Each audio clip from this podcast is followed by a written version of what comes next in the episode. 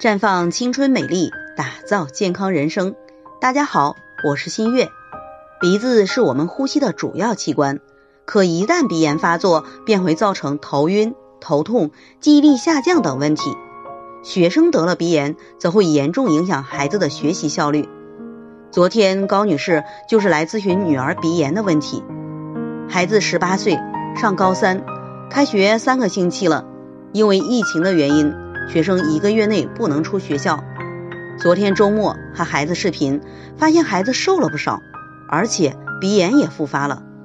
晚上睡觉时不自觉地使用嘴来呼吸，早上起来头蒙蒙的，嘴里特别干，也听不进去课。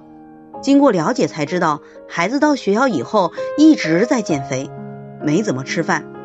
其实他是过度节食造成免疫力下降而诱发的鼻炎发作。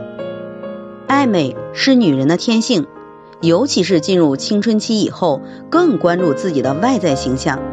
因此有很多青春期减肥的女孩，但由于对减肥知识了解的比较少，再加上手头钱也不是很多，往往采用节食的方式去减肥。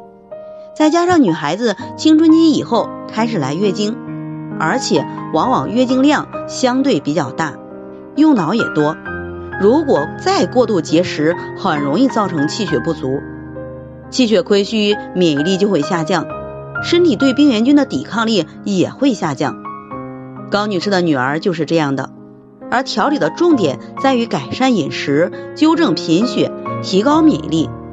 可以使用雪尔乐直接补气养血，用山药山楂肽养元膏健脾养胃，促进营养的吸收，以提高身体的免疫力，减少鼻炎的复发。在这里我也给大家提个醒，您关注我们的微信公众号普康好女人，普黄浦江的普，康健康的康，普康好女人添加关注后，点击健康自测，那么您就可以对自己的身体有一个综合的评判了。健康老师会针对您的情况做一个系统的分析，然后给您指导意见。